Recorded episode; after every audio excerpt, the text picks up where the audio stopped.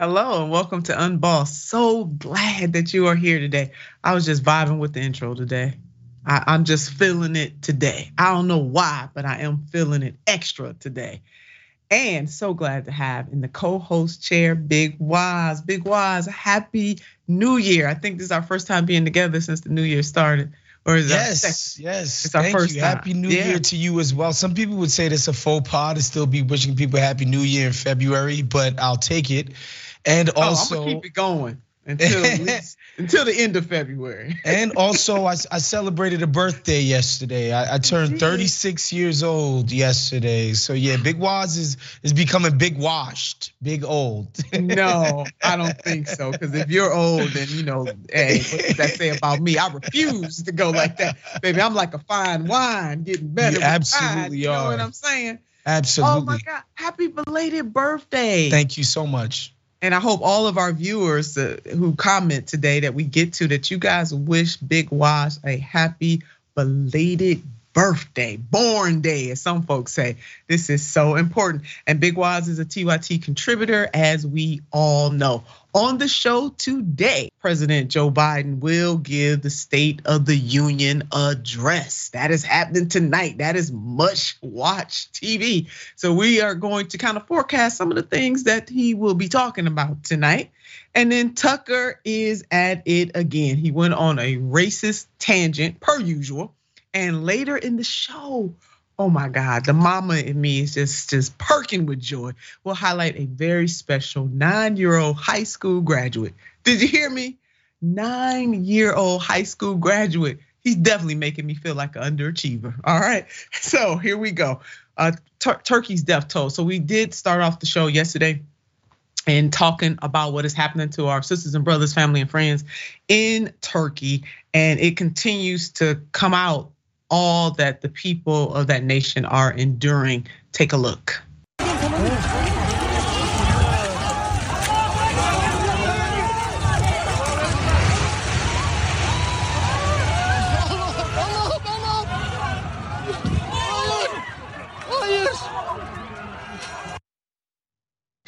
What you just watched was a Turkish rescue worker attempt to find survivors in one ruined building while yet another one collapses. And the latest, this headline death toll from massive Turkey Syria earthquake passes 6,000. The death toll from Monday's devastating earthquake and more than 300 aftershocks in southeast Turkey and northern Syria soared over 6 thousand. This was as of Tuesday. And crews raced to try to find survivors in the rubble of thousands of collapsed buildings. The aftershocks, including a magnitude 5.7 trembler that hit Tuesday, made the search itself dangerous.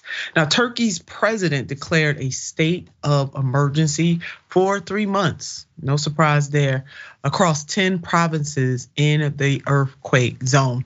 We want to break some of this down by the numbers, numbers from Turkey slash Syria earthquake. 6,000 people dead, 8,000 people have been pulled from under the rubble, 20,000 people taking part in the rescue efforts. Thank you. 380,000 people taking refuge in shelter. So that is by the numbers. We're getting that from The Guardian, also CBS News. Thank you very much. The sad reality, however, is that thousands of children may be among the dead. And why did this happen? So, earthquakes are common in Turkey, which sits in a very seismically active region. So poor construction in that area is also a known problem. Many of the collapsed buildings appear to have been built from concrete without adequate seismic reinforcement. Seismic building codes in this region suggest that these buildings should be able to sustain strong earthquakes where the ground accelerates by 30 to 40% of the normal gravity without incurring this type of complete failure infrastructure, infrastructure, infrastructure, so important to communities all across the world. And so, why not rebuild the buildings? Even though Turkish authorities know many buildings are unsafe in earthquakes, it is still a difficult problem to solve. Many of the buildings are already built, and seismic retrofitting may be expensive or not considered a priority compared to other social economic challenges. That reporting coming from CBS News. And then lastly, however, reconstruction after the quake may present an opportunity to rebuild more safely. That's what we want. In 2019, Turkey adopted new regulations to ensure buildings are better equipped to handle the shaking. So, Big Wise, obviously, this news is devastating. It's really sad to see this happen in any nation. Glad to see people from many nations, speaking of nations, really coming to the aid of our sisters and brothers and family and friends in the Turkey, Syria region.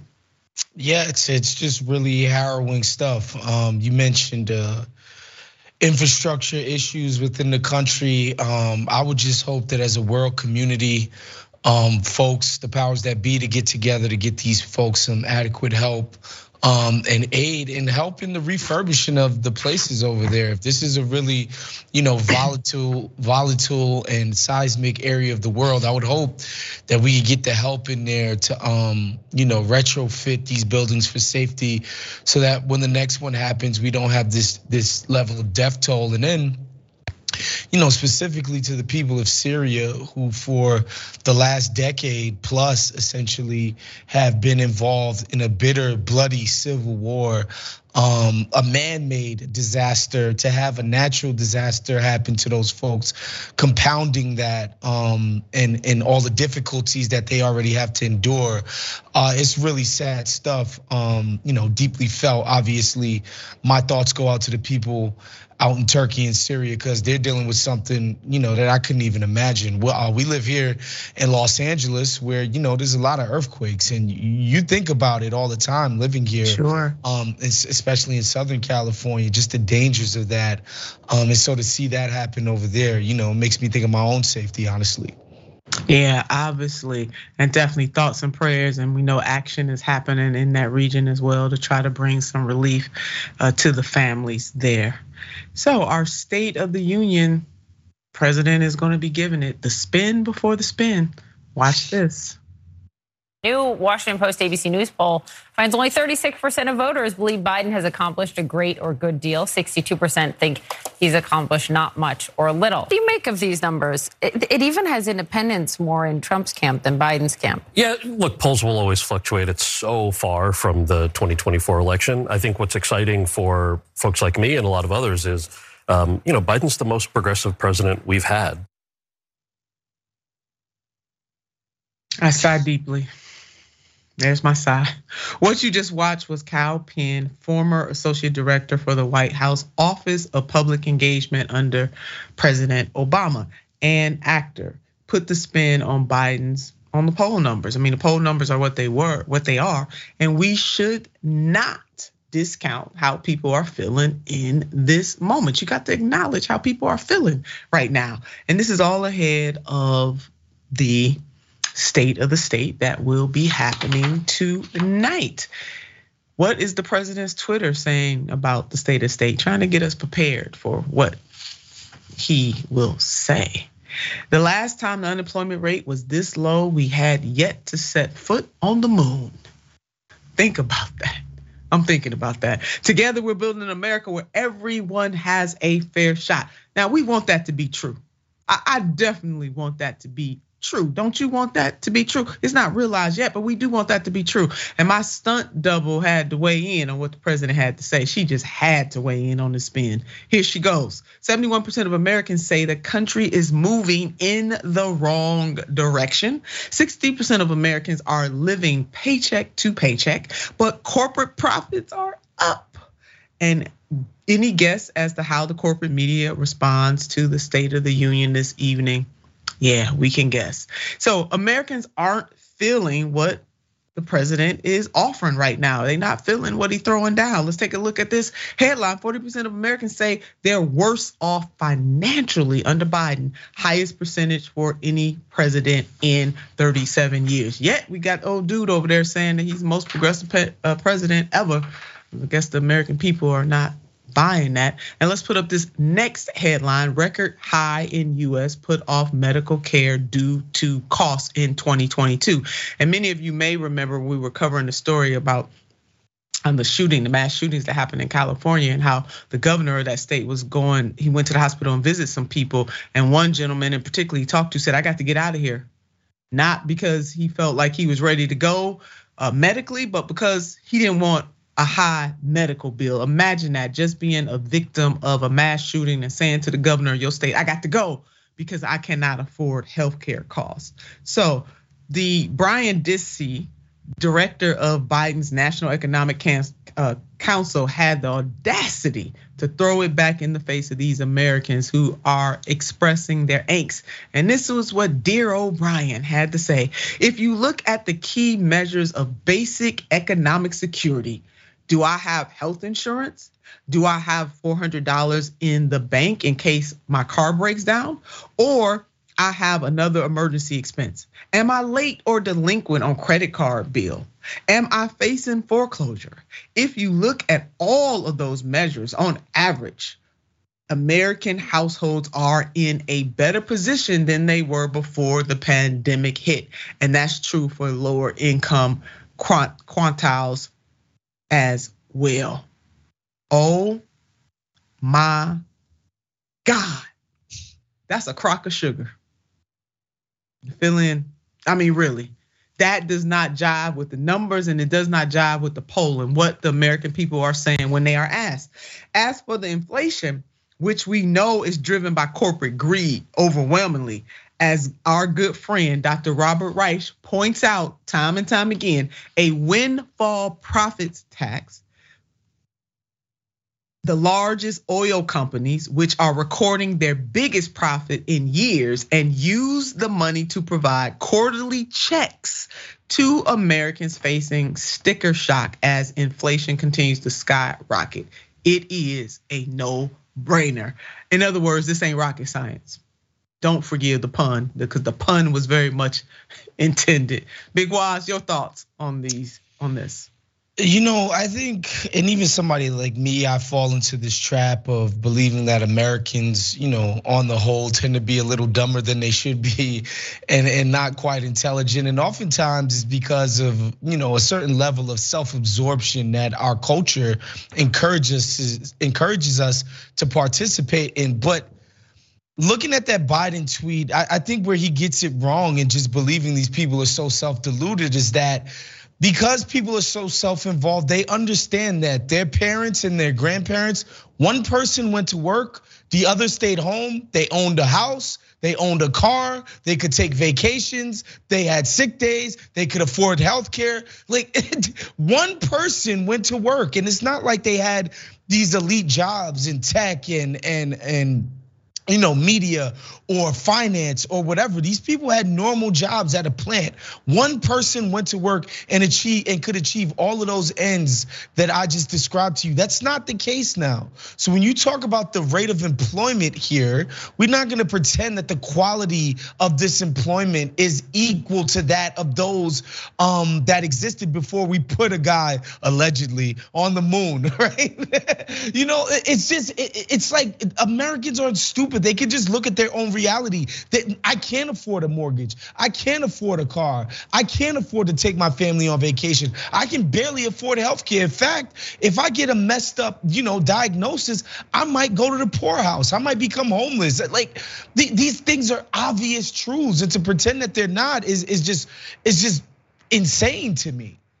Yeah, well, it's delusional, and even people who are in the upper upper middle class they are one health scare away. It depends on what it is. It can wipe you totally out all your savings, everything that you've built for. And so this system as it exists, you're absolutely right, it's unattainable. And to have people who live inside the bubble disregard what big mama and big papa are saying and feeling you know, you talk about being out of touch. It is a total disservice. You have to absorb what the people are saying and have a vision to provide provision and not be in total denial. So the president isn't ready to take responsibility or hold these corporations accountable. Take a look at this.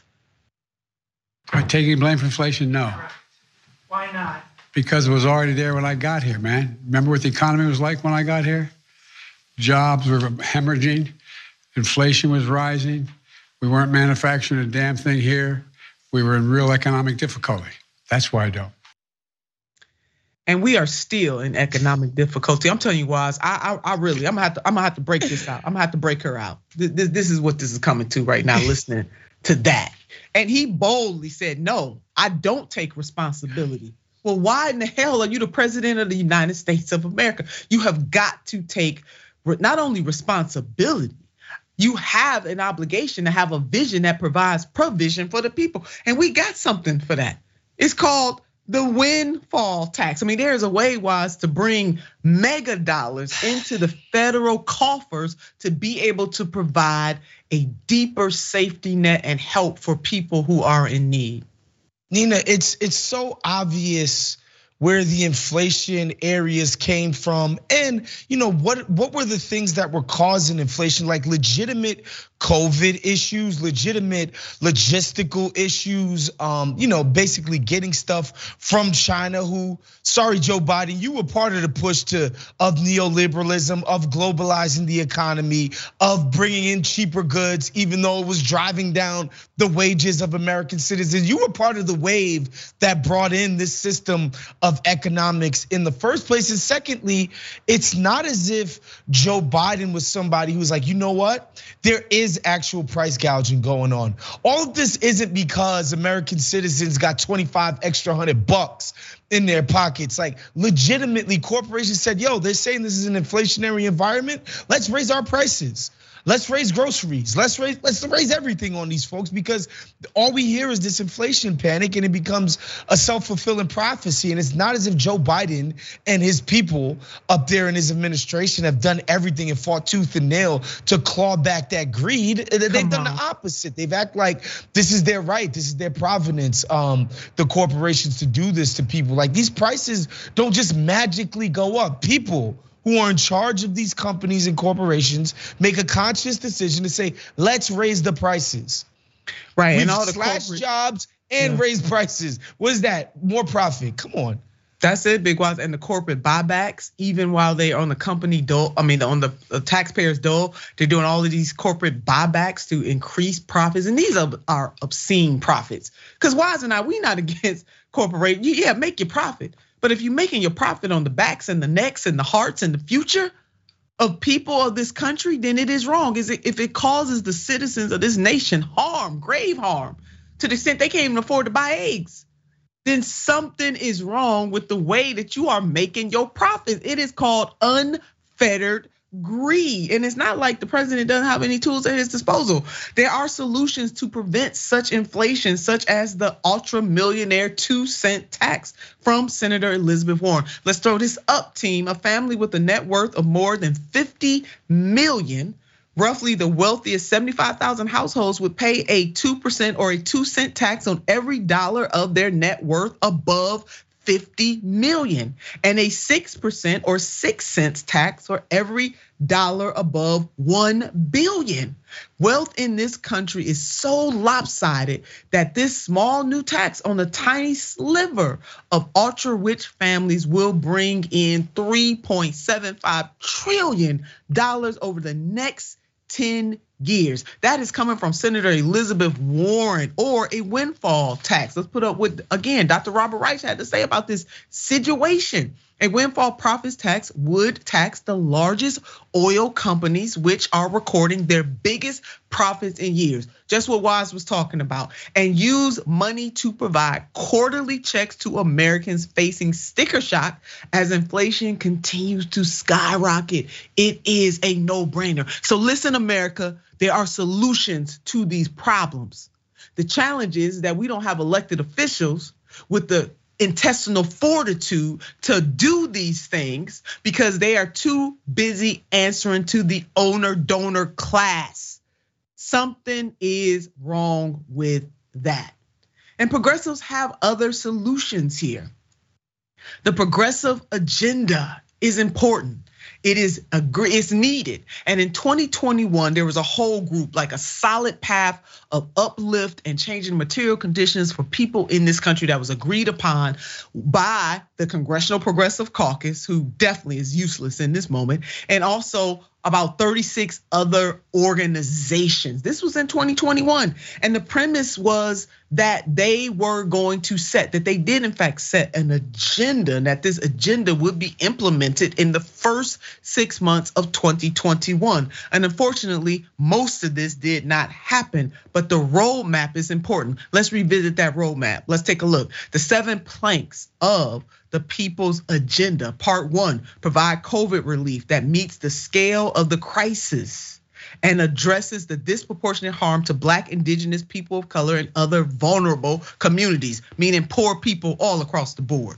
Put people back to work, give workers more power, and transform to a clean, renewable energy economy. This president is giving out more oil permits than the president before. Ensure health care for everyone, universal health care. The seven planks of the people's agenda, part two. Let's take a look at that. Defend the and expand voting rights, strengthen democracy, end corruption, dismantle racism, white supremacy, and inequality in all institutions, end endless wars and invest in diplomacy and peace, end corporate greed and corporate monopolies. I mean, I'm old enough to remember that when the uh, Congressional Progressive Caucus just happened to send a letter and they were rebuked. And then they snatched back the damn letter. I mean, that's the kind of stuff that we're talking about here.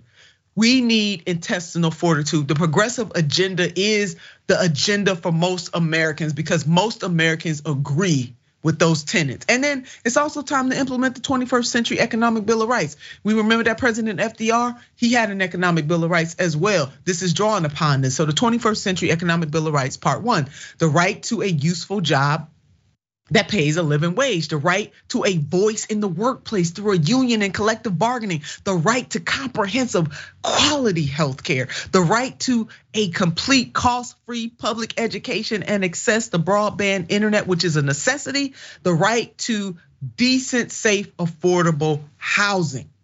Part two of that, let's lay it down. The right to a clean environment and a healthy planet, the right to a meaningful endowment of resources at birth and a secure retirement, the right to sound banking and financial services, the right to an equitable and economically fair justice system, the right to recreation and participation in civic and democratic life.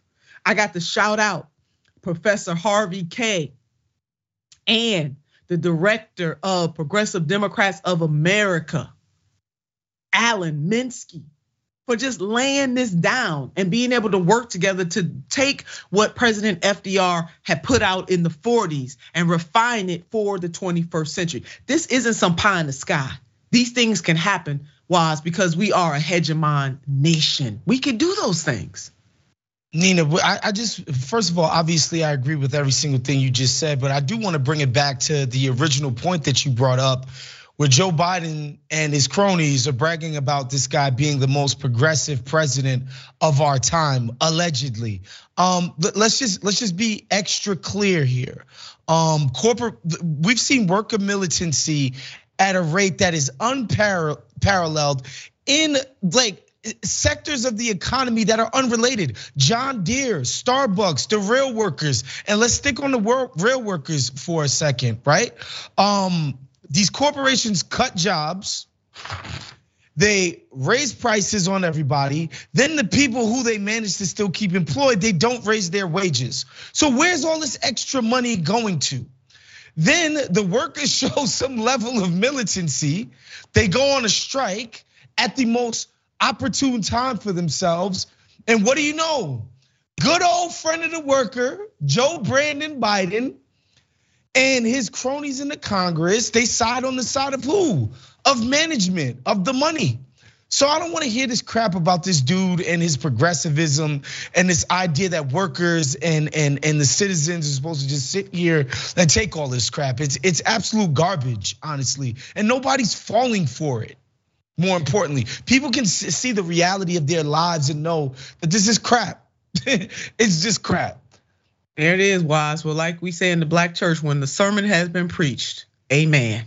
amen to that. So we're gonna stay tuned to see what happens tonight. I think Big Wise and I, we got it right there will be a spin, spin, spin, and then spin on top of that, and people will be on top of their head, spinning, spinning, spinning. They're gonna continue to spin despite what Big Mama and Big Papa have to say about their lived conditions. There is something wrong with that. Now, to our viewer comments, one of my favorite parts absolute favorite parts of the show. Big Wise, this is what we got coming from TYT members.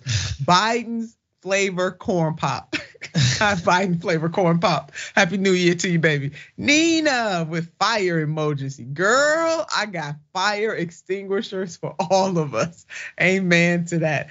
And Bill's Dragon saying people are better off because they have $400 for car repairs when no car repair costs under $400. You better say that just shows how wildly out of touch this administration is. You got that right. And the people in the bubble and the people spinning on their behalf. They need to visit the hoods where people are misunderstood. And that's the rural hood, the urban hoods, and the suburban hoods, and listen to what the people have to say about what they are enduring in this country. And on Twitch, Super Bad Mama. Hey, Super Bad Mama. Happy birthday, Waz. Thank you. Thank you, Super Bad Mama. Much appreciated. Much appreciated. And for Ripper, Nina, you and your ideas are amazing. Thank you, darling. I appreciate that. And on YouTube, Super Chat, Hoover, if Biden is the quote, most progressive president we've ever had, then I'm the Pope and Beyonce. Hello, somebody. Hoover say I'm the Pope and Beyonce all rolled up in one. I don't think the world ready for that, baby. You better say that. And there it is. Thank you so much for your comments, man. You got wise and I. Yeah, y'all telling some truth today. Thank you so much for your support of the show. Thank you for sharing your thoughts with us. We appreciate you. Now we move on to Tucker, Tucker, Tucker. This Tucker Carlson never stops. Watch this. 97 federal judges confirmed under Joe Biden. Total number of white men, five. 22 are black women. So this is race based hiring. It's illegal, but it's also not about looking like America. It's about punishing people. Wise, this going to put put side by side. Wise. I'm gonna need about 50 of these right about now. You hear me? Okay, I'm about to open this sucker up, and just start spraying oh, and then oh, running goodness. around the room. And then Marissa's gonna say, and Sachi, like, what is she doing in that studio? Listen, this dude, this dude, and replace dude with some other choice words is out of his mind. He get he gets paid millions of dollars to spew this kind of nonsense, this kind of foolishness and mayhem, this kind of BS.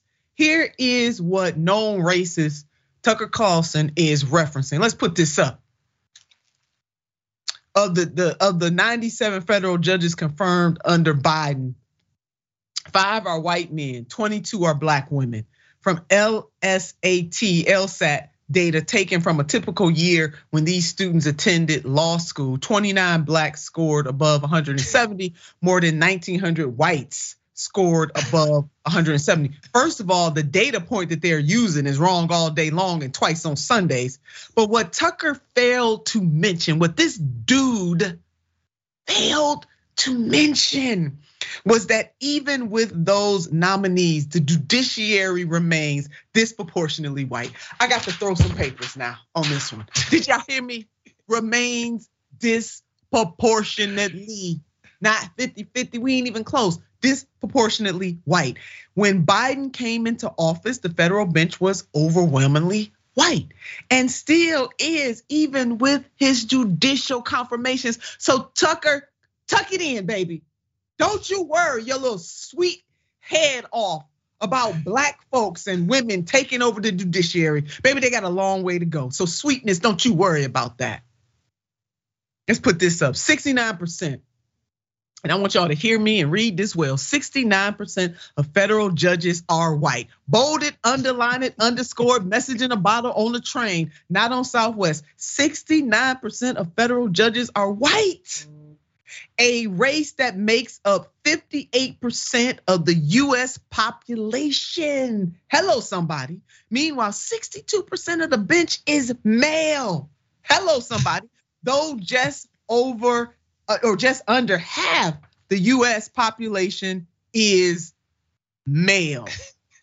and all judges of color, including black, Latino, and Asian American ones, and let's go on and put the swirls in between. Let's go and put the other folks up in there, amount to just 30% of the bench. Now, remember, this isn't the first time that this dude has been terrible when it comes to judges. Remember this comment he made about Justice Ketanji Brown? I remember like it was yesterday. Play the clip.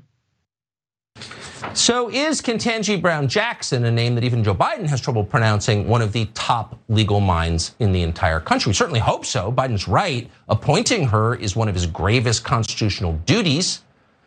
So it might be time for Joe Biden to let us know what Ketanji Brown Jackson's LSAT score was. What hell did she do in the LSATs? Why wouldn't he tell us that? That would settle the question conclusively as to whether she's a once in a generation legal talent, the next Learned Hand. Wise, I'm gonna bring you in right now. This mofo, and I mean that, to try to act as though black people and other people of color are less than, and somehow are put in these positions for to fill some quota that they haven't earned these positions uh, is sick. On the other side of that, to assume that all white folks, just because of their just because they're white, deserve to be in these positions. It is very obvious that this man is sounding a dog whistle. And first of all, he couldn't even pronounce her name properly. What an insult. This dude, again, gets paid millions of dollars to spew this kind of hate. I am Marissa and Sachi about to get out of this damn chair and run around the room. It's obvious. And he continues to make this assumption that black people are not qualified to serve as judges. Put up this headline team. New York City Bar Association finds Judge Ketanji Brown Jackson highly qualified for the Supreme Court of the United States of America. What Tucker Carlson is spewing is disgusting. And in order to flourish and grow and carry on, we absolutely need to prune and keep these people in check. We do. Wise, I'm I'm really Go ahead, take it over. Tucker baby. Carlson essentially, Nina, was, saying that Ketanji Brown, um, she needs her freedom papers. She got to show her freedom mm. papers. That's that's essentially what what the boy was doing right there. And look, Tucker Carlson. It's funny because I actually have different critiques of Biden's sort of diversification of the federal government and appointments um, that have nothing to do like nothing to do with race. Tucker Carlson just straight up doesn't want to see black people do anything of consequence ever. Um, like that's just his that's just his general um, stance, and he's a racist, and we know that. My problem with Biden and some of the things that he did was, you know, when he when he promoted um, Lloyd Austin, plucked the guy straight from the board of Raytheon, and put this dude up and be like, oh, he's the first black to ever hold this job. And it's like, bruh, you pulled this dude from an institution that basically runs our federal government already, um, unchecked power, unchecked funding, unchecked everything, and tell me I'm supposed to be happy that he's the first black. Ketanji Brown, of course, you know, she doesn't come from Goldman or whatever, but she did go to the Ivy League. But guess what? She has a history in public advocacy.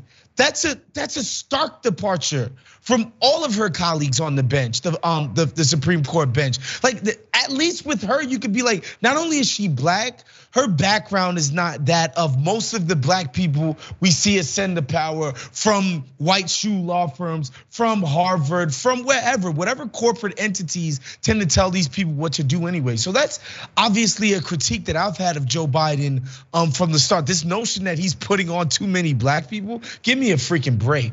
I mean, that's yeah. just crazy.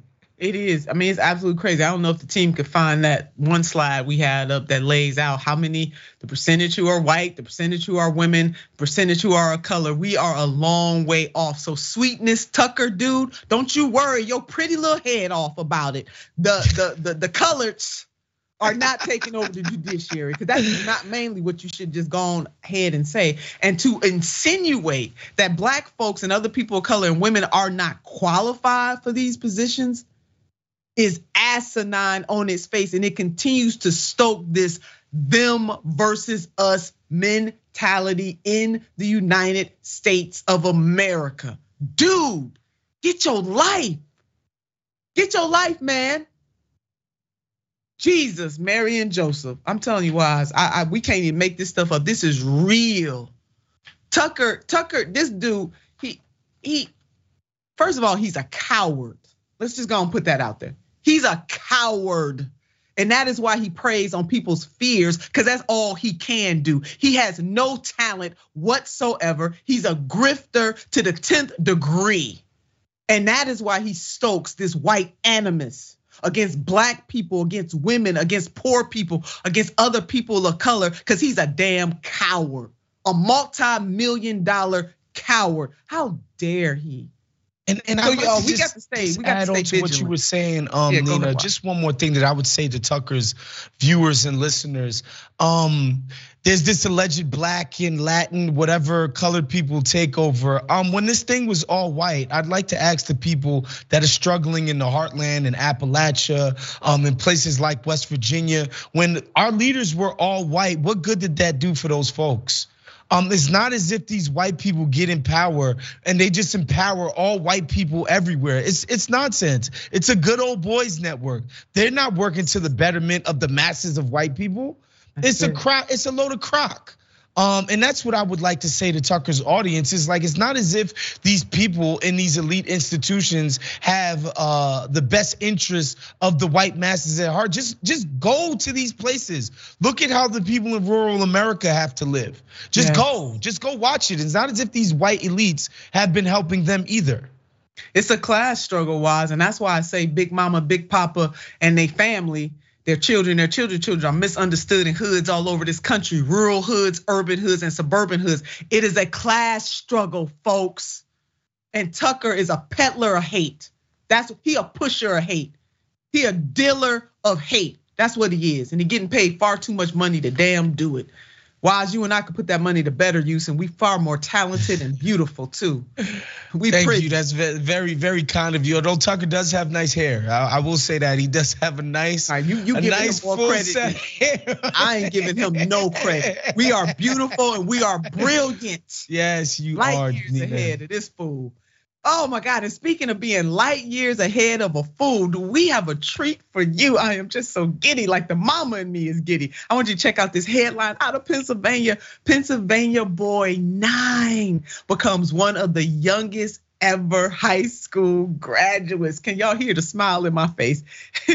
David recently received a diploma from Reach Cyber charter school based in his state's capital of Harrisburg after taking classes remotely from his family home in Philadelphia sub in a Philadelphia suburb.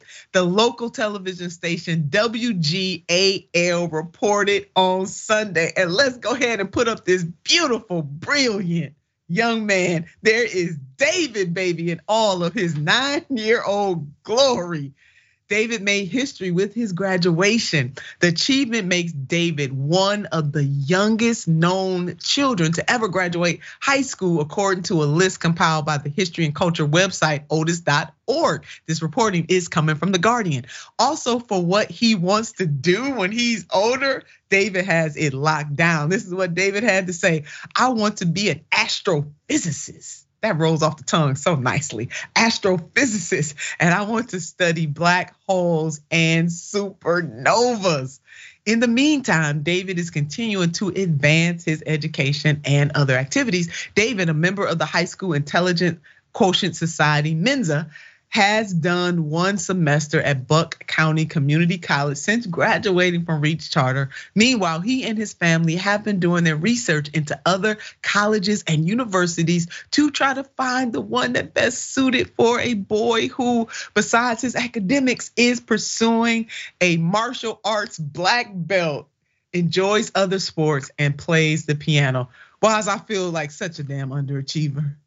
Listen, when, when I was his age, I, I, thought I was Hulk Hogan and was obsessed with Power Rangers. And so kudos to that kid. I would just really, really implore him, yes, uh, uh, uh, you know, uh, pursue your astrophysicist stuff. Just please, for the love of God, don't go work at somebody's hedge fund or try to create the next job destroying tech app for these tech bros. Please, young brother, please don't do that. we don't want David to get seduced by the other side. I don't think that he will. But kudos to David, to his parents, to it's his beautiful community. Story. It is a beautiful story that has cultivated this young, brilliant, black young little boy, because he's still a little boy. Ooh, kudos to him. He is going to do great things in this world. We know that. You better go ahead on, baby. And we will, I want y'all to soak all of that in. We had that extra, extra good news today. I want you to take it in. We'll be right back after this. Welcome back to the show. You just don't know how it delighted my heart to talk about young David. Baby, he's gonna change the world. Now, tonight on TYT, you don't wanna miss the State of the Union after the president does his State of the Union, you're gonna be able to hear some of the coverage right here on TYT. This is your number one source. You this is where you want to be, the progressive coverage and reactions to the speech.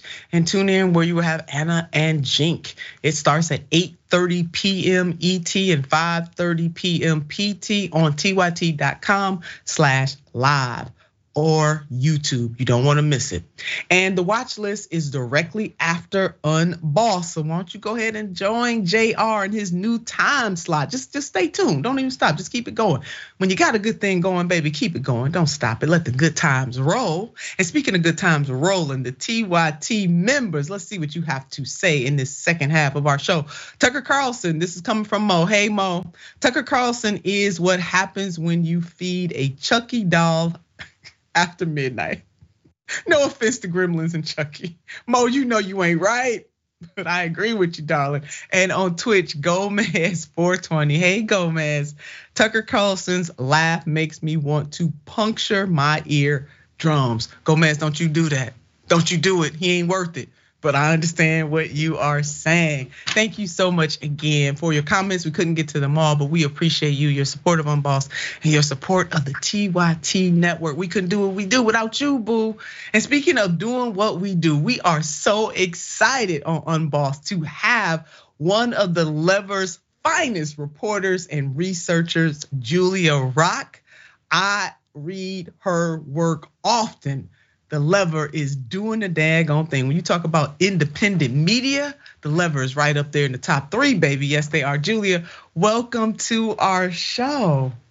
I'm so glad to be here. Thanks for having me. Yeah, we are so glad to have you. And there's a headline. We're going to be talking about this one article that you wrote in particular. Team, let's put up the headline Fear and Loathing Among the Union Busters. A gathering at the National Restaurant Association's legal arm. Lawyers and executives grapple with worker uprising. And so in that article, you really paint the mood, like the opening of the article, you paint the mood and intentions of the gathering of restaurant owners, their lawyers, supporters, upper management, even, you know, the whole notion of Conrad's, you know, stay in place because they was kind of rattled after a speech that was given by the NR, the NLRB General Counsel uh, Jennifer warning the audience of the consequences that would take that they would face if they fired workers for unionizing and other other uh, actions that that the restaurant industry may take against employee against employees. Talk to us about this article. Why was it important for you to paint the mood even before you got into the meat of what they were there to gather about? Well, so like you said, this is sort of an unusual gathering in some sense of, of restaurant executives, their their corporate lawyers, um, where the keynote speech was given by someone who may be seen as an enemy of these people. The the top enforcer of labor law in the U.S., Jennifer Abruzzo, like you said, she's the general counsel of the National Labor Relations Board. So she goes up and gives a speech about you know how things are changing a little bit under the Biden administration, how companies that retaliate against their workers are going to be held accountable um, about how she's looking to sort of expand interpretations of labor law to protect workers. And this really uh, creates sort of an anxious, unhappy mood among the executives and lawyers who are in the audience. Yeah, and I think it was what Chappelle Phillips who, after that, he grabbed the microphone as you write in the article. Please do not lead the conference.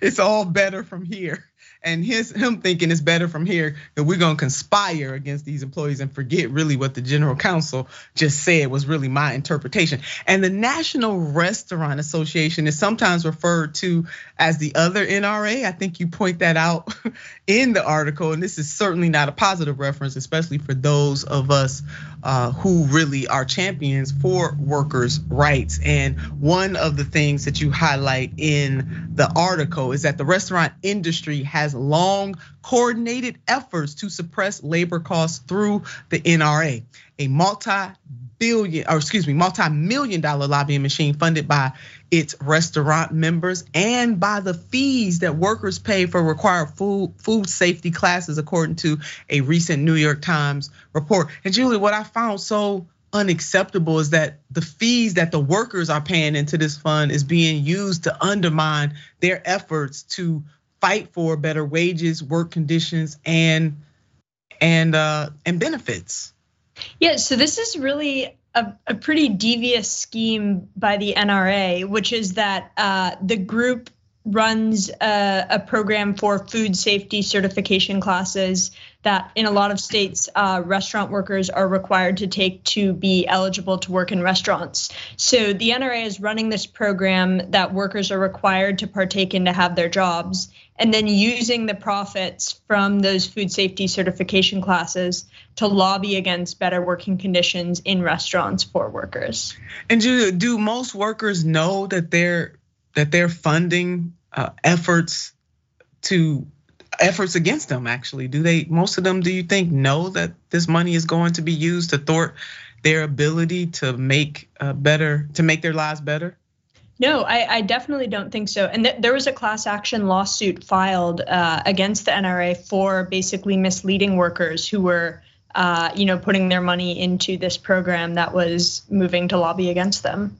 Yeah, I'm so glad that that lawsuit is so deceptive what they are doing to the workers. And then the following tweet that I want us to put up it references quote the blood boiling nature of union busting and really, you know, really highlighting your article and Morley states in the tweet an amazing blood boiling portrait of, of a union busters conference swill guzzling fake nice corporate hogs could could, could curdling in amusement at their employees' misery and grunting in disapproval every time workers try to improve their lives. I mean, Julia, it seems to me from your reporting that this gathering was just this. It was for them to plot and plan on how to keep the status quo within the restaurant industry.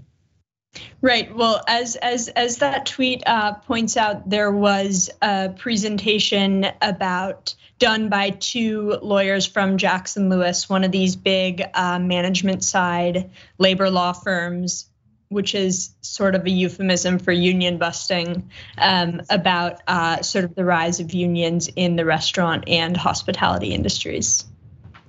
And incredibly, they invest a whole lot of money. The lobbying efforts of this industry to maintain the status quo, in my opinion, is very chilling. I'm sure you probably shared that same one. So this group has spent its war chest. You go on to say in your article, and I encourage everybody to read this article. The group has spent its war chest on lobbying campaigns to preserve a sub minimum wage for tip workers who are disproportionately young, women, and people of color, and far more likely to live in poverty than regular minimum minimum wage workers and to help block state and federal sick leave proposals and minimum wage. If we can put that up side by side with Julia and I, I mean, Julia, to me, this is part of the heart of the matter here that they are using their enormous lobbying power, their owner donor status within uh, uh, both on the state, primarily state and federal level, to stop workers from being able just to even live a good life. And the sub minimum wage worker, can you share with us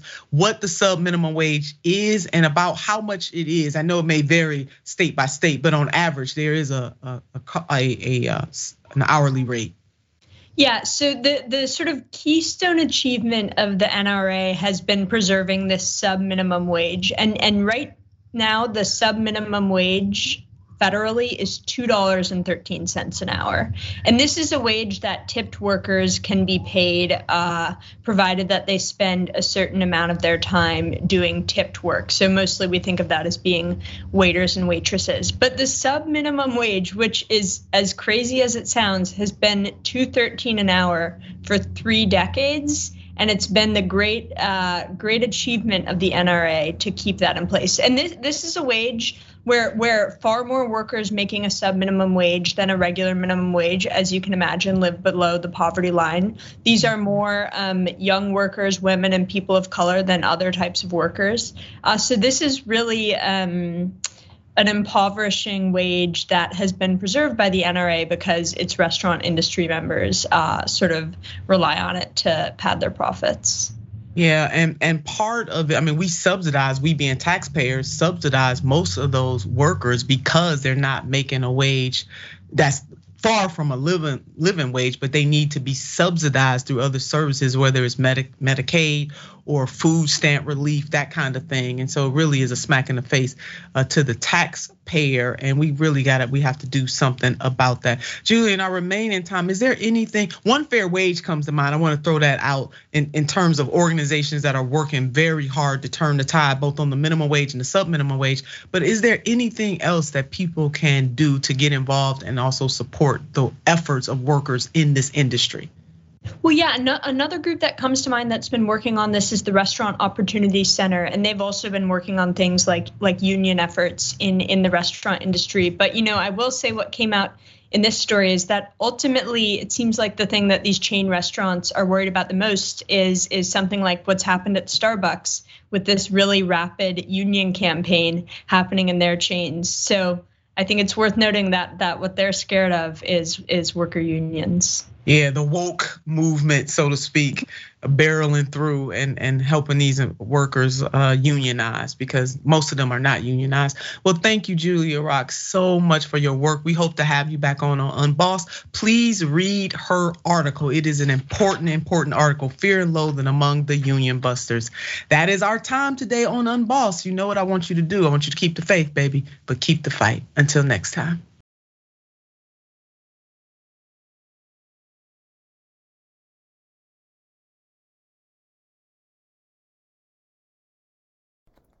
Thanks for listening to Unbossed. If you like the show, then you'll enjoy our other podcasts on TYT Network like The Damage Report with John Iadarola, Indisputable with Dr. Rashad Ritchie, and The Young Turks. Make sure to listen and follow, and if you like what you hear, give us a five star rating.